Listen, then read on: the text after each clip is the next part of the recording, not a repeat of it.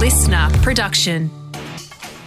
Good morning, sports fans, and welcome to The Scorecard. I'm Brett Thomas, and this is your fast, fun hit of sport for Thursday, December 1st. Today, Marvellous Marnus does it again. Who would win a fight between a tiger and a shark? And the AFL draftee struck by lightning. But first this morning, it's all about those Socceroos. And here we go at the Al Janoub. Denmark get us underway. Well, Australia may have given the Danes a queen, but for the next 90 minutes plus, there'll be nothing regal or even cordial. It'll be raw World Cup ambition on display, and a chance for this Socceroos team to write its own piece of history. Kick-off in Qatar, the Socceroos with destiny in their hands. Beat Denmark and it's a guaranteed place in the last 16.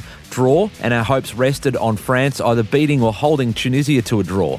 But the French weren't doing us any favours and we can blame old mate ScoMo for that. The French president accusing Scott Morrison of lying to him over the submarine deal. Both matches kicked off at the same time and 58 minutes in, the pressure on the Socceroos went up a notch. Just heard in the other match, Tunisia have scored Wabi Khazri in the 58th minute, so they're 1-0 up. We know France have made 9 changes. Of course, the French have already qualified for the second round. 2 minutes later, as if Matthew Leckie had somehow been told that news, he finished off the greatest counter-attack in Socceroos history. Matthew Leckie cuts back inside, one way then the other! Waiting for a teammate to overlap on the right, Leckie cut back outside his defender and almost looks like he's about to lose balance before calmly sending the ball into the bottom right corner. Just so proud, we've worked so hard and, this is my third World Cup now and I've had my chances in previous World Cups to score. Wasn't meant to be and my first World Cup is probably one of the most important goals for me and for the team. Tunisia went on to beat France, but it didn't matter. And for Graham Arnold, it's a giant monkey off his back too.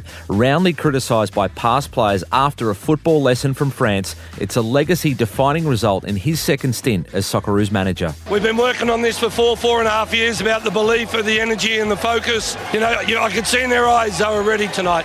And don't forget, the Listener app is the place to hear every match live and in your language. Search FIFA World Cup in the Listener app.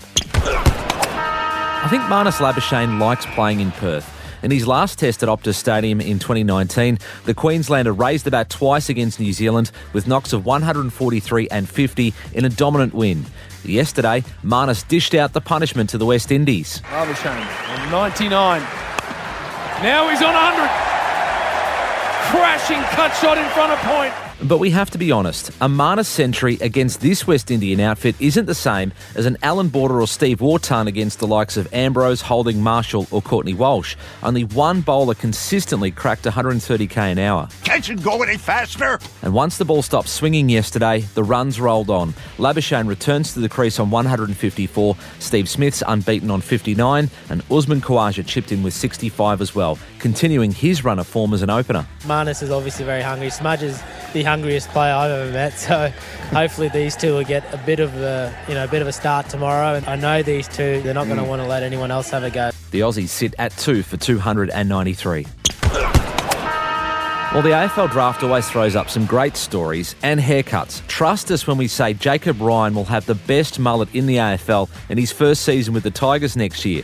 And his new teammate and fellow draftee Steely Green enters Punt Road with a backstory so crazy you'd think we'd made this up. 5 years ago, Steely was racing on a boat just like this one.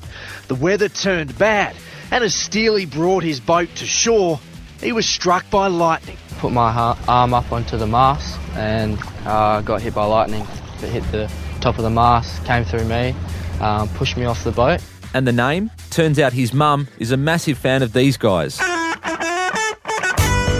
As an 18-year-old, though, Steely says he doesn't listen too much to the old rockers Steely Dan.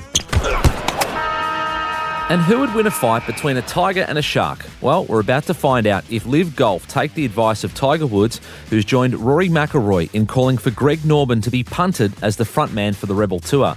Both argue there's no way the standoff with the PGA can be dragged out of court unless the shark is pulled from the water. You're going to need a bigger boat.